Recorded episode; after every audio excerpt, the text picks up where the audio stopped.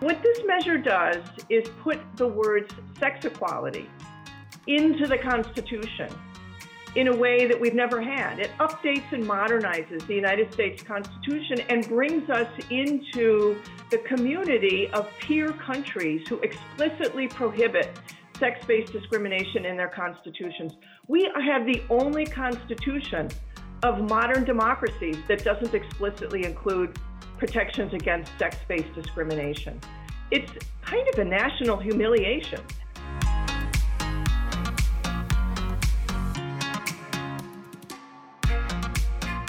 Hello, everyone. Welcome to Power Up Women, our cross generational, cross cultural conversation about leadership, power, social justice, and gender. I'm Ann Doyle. And I'm Dana Harvey, coming to you from the Motor City Woman Studios in Detroit, Michigan. Where the snow is finally gone. Thank goodness. you know, Dana, there are days that I think we have come so far in terms of uh, gender equality and women's leadership. And then I, uh, there are days when I am so discouraged by the backlash and really stunned by what supposed leaders are willing to say and what people are willing to accept. And you know, the most recent example that now is national news uh, happened right here in Michigan, where one of the trustees at the University of Michigan, speaking at a partisan political event, called our governor, our secretary of state, and our attorney general of Michigan, who are all women, the three witches who should be burned at the stake. And, you know, of course, the faculty and students and people are calling for his resignation, but you know, he's just going to power right on through because he gives a lot of money to the university and to his political party. Yeah, I find that incredibly unfortunate. I, that came across my desk as well, um, having a student there, and she's all fired up with this kind of political activism, especially from um, a woman's perspective. So I, I appreciate that she is involved in this. But if it makes you feel any better, Ann, just recently there's some good news because we always got to counterbalance with that. Uh, New Mexico Congresswoman Deb Haaland has just been confirmed as the first Native American Secretary of the Interior, a cabinet position that was once led in an effort to exterminate Native Americans. Talk about coming full circle. So wow, she's amazing. starting there first, and hopefully this trustee at University of Michigan will get his day. yeah, well, our topic today, talking about all this, is right connected to exactly these issues, which is the Equal Rights Amendment. Uh, the ERA would provide females equal protection under the U.S. Constitution. Contrary to what many people believe is girls and women still do not have that protection. It is hard to believe, but but I can see why that would be the case. So the ERA was drafted and first introduced in 1923 by suffragist Alice Paul, just a few years after American women finally won their 75 year fight for the right to vote. This was the last big push to get it passed, which was in the late 70s and early 80s. And essentially, that was at the height of the second wave women's movement. You remember those days, Ann? Uh, yeah. As a baby boomer, I remember those heady days very, very well. I was just out of college. I participated in multiple joyful marches in support of the ERA because we got very, very close and we really thought we were going to get it passed. Until Phyllis Schlafly, Anita Bryant, with a lot of corporate support, started scaring everyone with a lot of distortions about how it would destroy the family, et cetera, et cetera. So I, I know exactly where I was standing, which was in the middle of a CBS TV newsroom here in Detroit when the news broke that we had run out of time. So I was uh, devastated and, you know, have my hopes up if we'll ever do that in my lifetime. But there's good news, Ann. A new generation of leaders are reviving the push for the ERA. Three states so far Nevada, Illinois, and Virginia have all ratified the ERA in the last few years. And just a few weeks ago, the U.S. House passed a resolution supporting the ERA. Let's talk about it. All right, good deal. So, our guests today are both working to raise awareness. One is a lawyer, and the other is a journalist. Catherine Franke is a law professor at Columbia University and recognized as one of our nation's leading scholars on law, race, religion, and rights. And among her many accomplishments and responsibilities, most recently she launched the ERA Project, which is a law and policy think tank on the role of the ERA in advancing the larger cause of gender based justice. And she joins our conversation from the Catskills, I believe. Welcome, Catherine. Thank you, Ann and Dana. It's really great to see you. Wonderful. Thank you. And uh, Barbara Rodriguez joins us from her home base in Des Moines, Iowa, where she is a national reporter for the 19th, a new independent nonprofit news source reporting on gender, politics, and policy. Barbara has written excellent coverage about the ERA and is closely following what's going on at the state level. Her journalism credentials include the highly respected Des Moines Register and the Associated Press. Barbara, welcome. Thank you so much for having me. So let's begin by simply clarifying for our listeners exactly what the ERA says and, and, then what it would do. So, Barbara, would you start us off by simply reading the words of the ERA and, and then update us on the current status? Sure. I, I think I'll focus on sort of the exact language of, of Section 1 of the Equal Rights Amendment because it's, it's sort of the key part about equality of rights under the law shall not be denied or abridged by the United States or by any state on account of sex. And those are the key words that are sort of at the center of conversations about whether the amendment um, is a part of the Constitution or not. And essentially, Congress is in the midst of figuring out how, how like, what's going to happen in the future. Um, the U.S. House last month uh, voted to pass a resolution that effectively recognizes the Equal Rights Amendment and removes any deadlines that had been attached to preamble of, of the of the of the amendment, and at the moment, it, all eyes on the Senate and whether they will be taking up a similar resolution. What is it that you want people to understand about why this passage of the ERA is so important? Well, in so many respects, the the suffragettes who who drafted the ERA and introduced it into Congress in the 1920s understood sex-based equality as deeply connected to our right to vote and our status as equal citizens.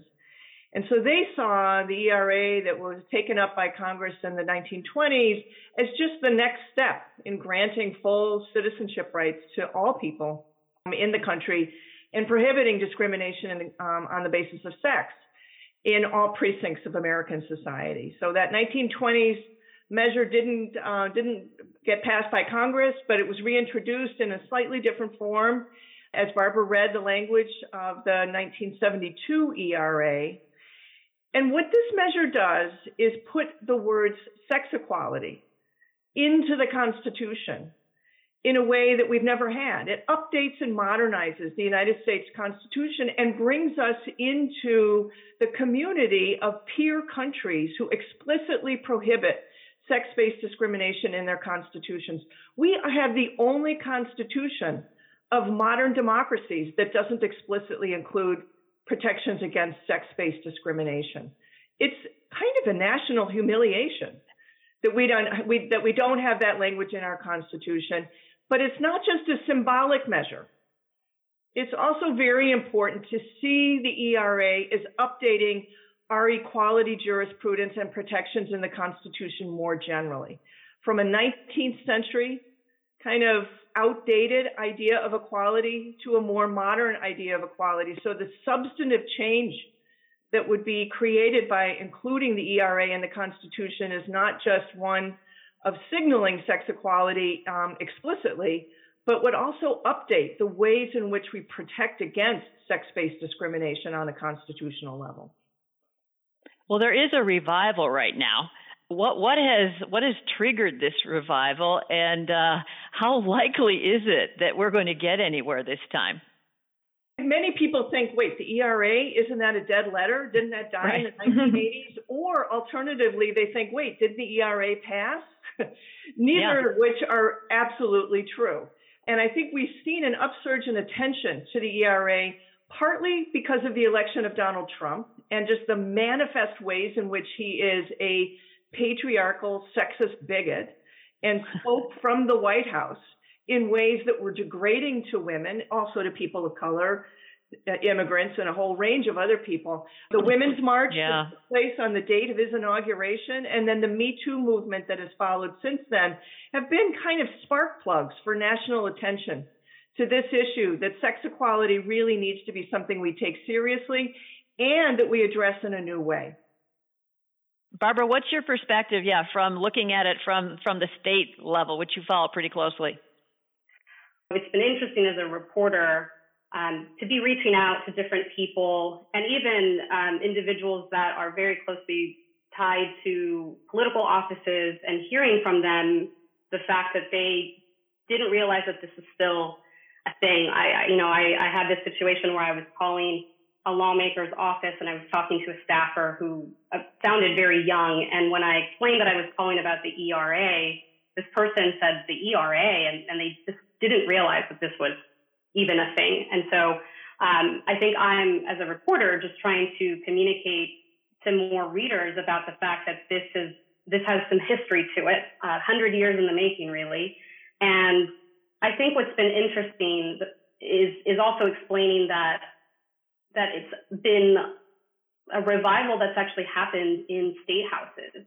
Um, you know, I, I wrote a piece just a few weeks ago about the fact that in the last few years there have been Black women, women of color, members of the LGBTQ plus community, state lawmakers who have really done the work in state houses to get resolutions passed in their respective um, communities or, or in their respective state houses to to ratify the, the ERA. And so I think one of the key points that has always been made about the Equal Rights Amendment is the fact that there are ways in which there is not enough uh, protections in the Constitution to help address issues around discrimination.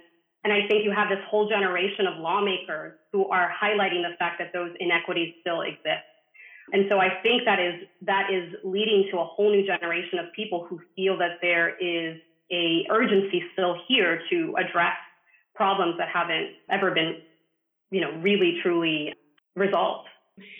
Understanding that, you know, the reactivation by women in Congress happened in 1972, and then by 1982 there was no extension. But historically, there has been some involvement with African American uh, women, specifically Mary Church Terrell, who was the founder of the NAACP, was pushing for this in the 1940s. And then, of course, Congresswoman Shirley Chisholm, who helped lead the effort in the 1970s. And I know that there are a few other African American women that are doing this on the state level.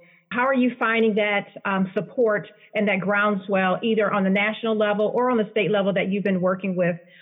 Based off of my reporting, there appears to be a real strong belief among organizers and state lawmakers that there is a correlation between the increase in in representation of Black women and women of color and members of the LGBTQ plus community in state houses, there is a correlation between that increase in representation and the fact that there is more political willpower to to have you know gotten the the ERA past the 38 state threshold that that has been needed to get this conversation going back to Congress. You know, I was talking to a few lawmakers in Virginia, which was the 38th state to ratify the ERA, and they talked about the fact that there was there were several efforts, and it wasn't until there was more women in the state house, um, more you know representation there that that there was the votes needed to to get the ERA past the the sort of finish line in Virginia so much of the framing that we have now of why we need the ERA, which I think is a little different from what the arguments were in the 1970s, is that it is particularly women of color who need stronger legal protections for both race and sex based discrimination. So, as we know, the Equal Pay Act was passed in 1963, prohibiting sex based discrimination in how employees are paid but women overall still make 82 cents on the dollar of what men make. But more importantly, black women make 63 cents on the dollar of what men make overall. Native American women make 60 cents on the dollar of what men make, and Latinas make 55 cents. The World Economic Forum ranks the United States yeah. 53rd in the world in terms of gender based pay equity in the workplace or in the wage labor market. And whatever improvements we've seen since 1963, which are not great, they have stalled in the last number of years.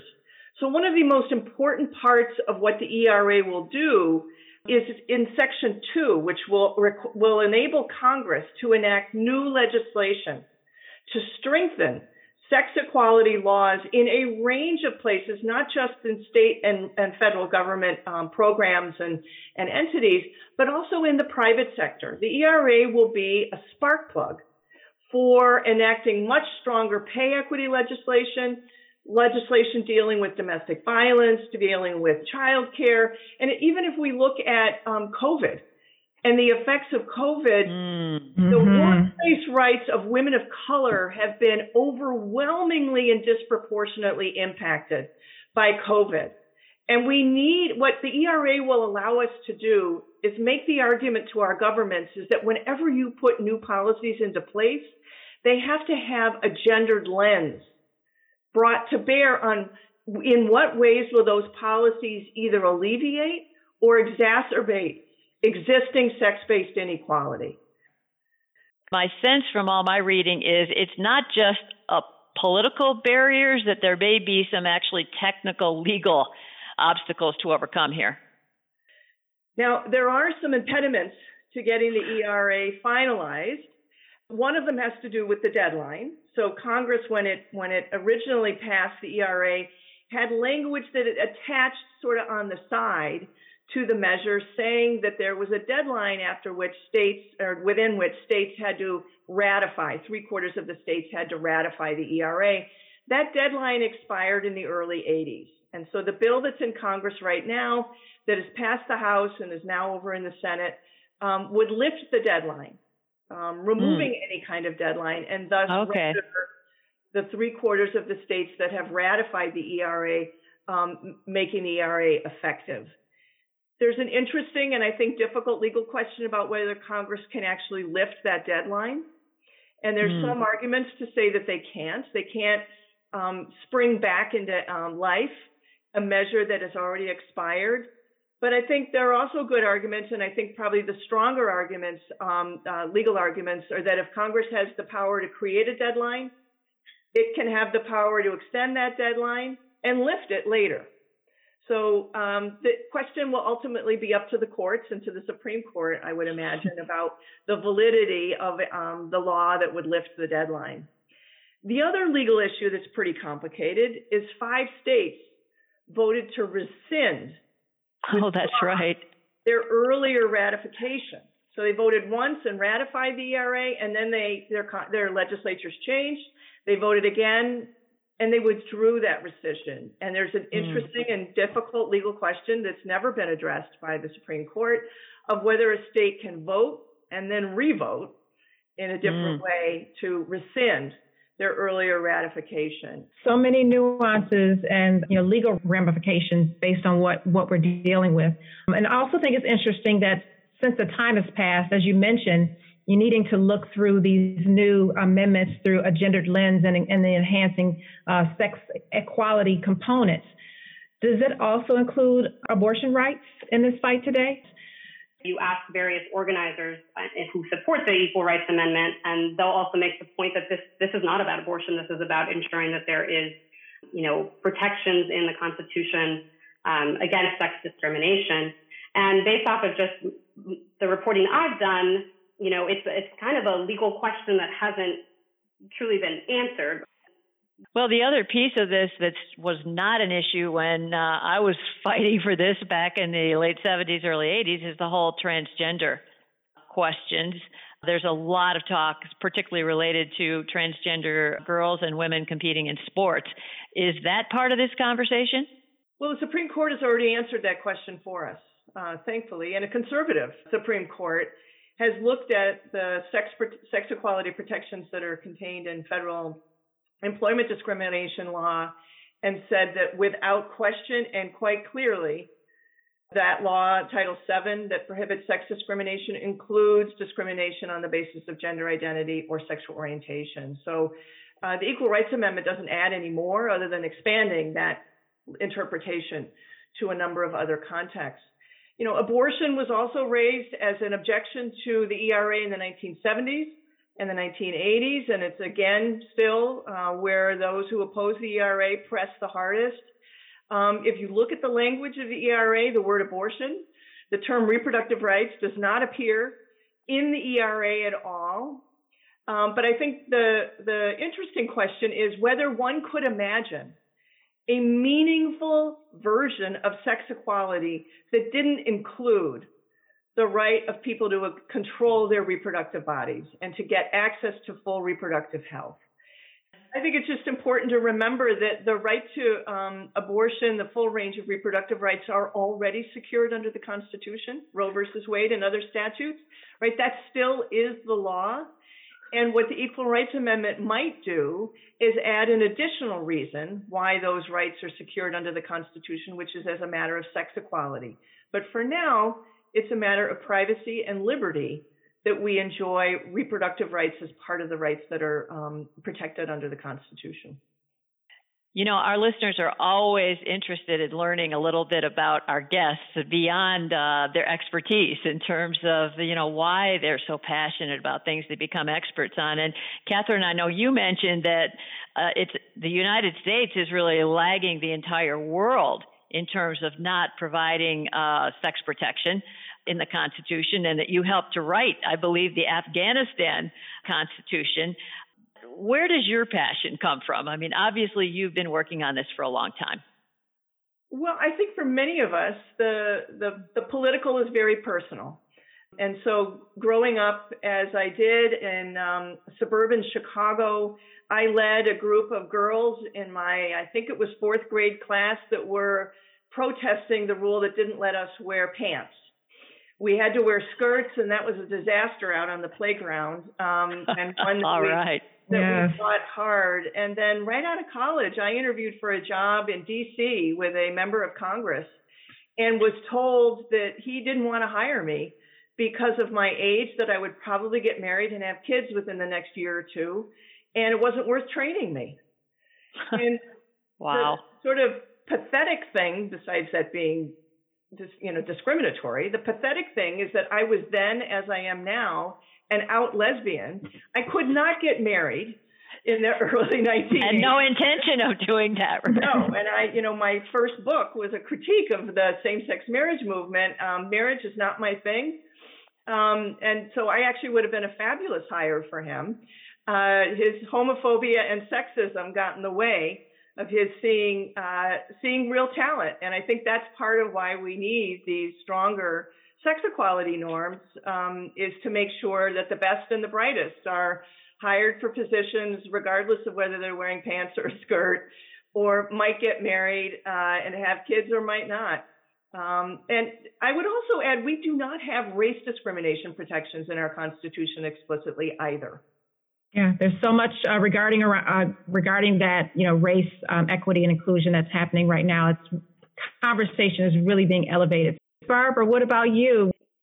I originally found myself interested in wanting to reintroduce some readers to the ERA because I was interested in the story of of the the women of color who really tried to revive the ERA, and the reason why we're in this moment right now is because partly because of them.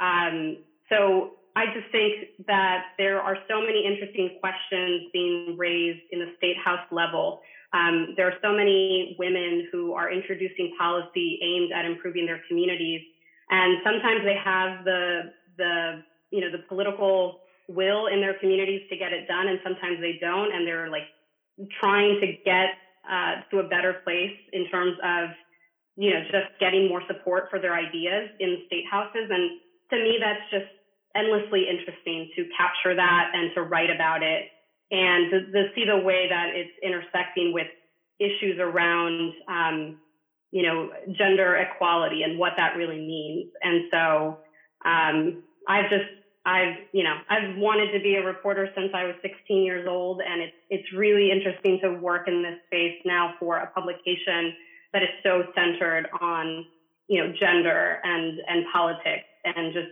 really calling out things from a different type of lens. But we did a podcast about the 19th, which I hope our listeners will listen to. I mean, it's a fantastic new source of information, and I get your feed daily.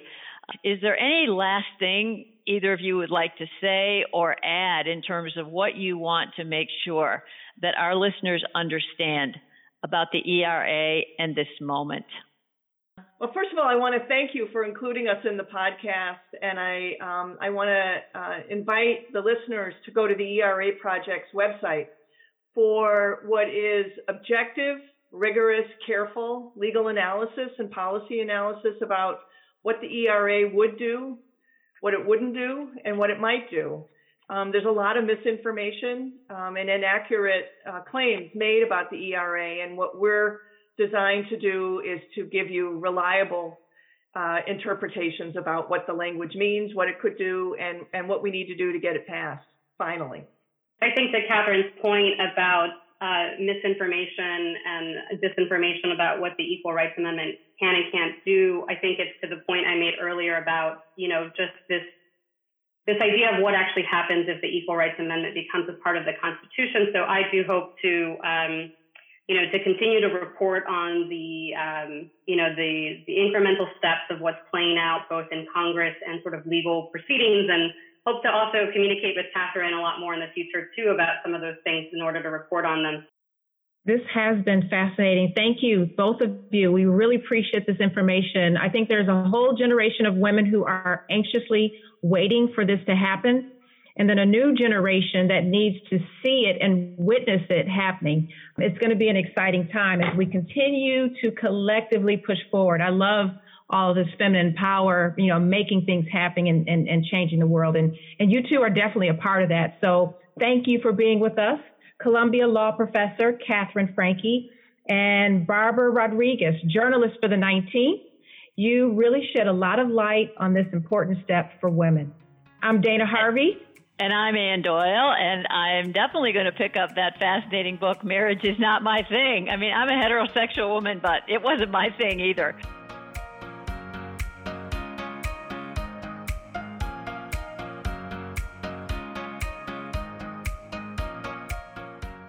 Thanks for joining us at Power Up Women.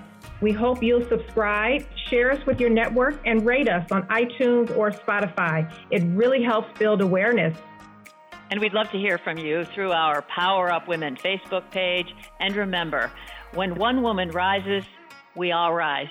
Make sure you reach back and lift others as you climb.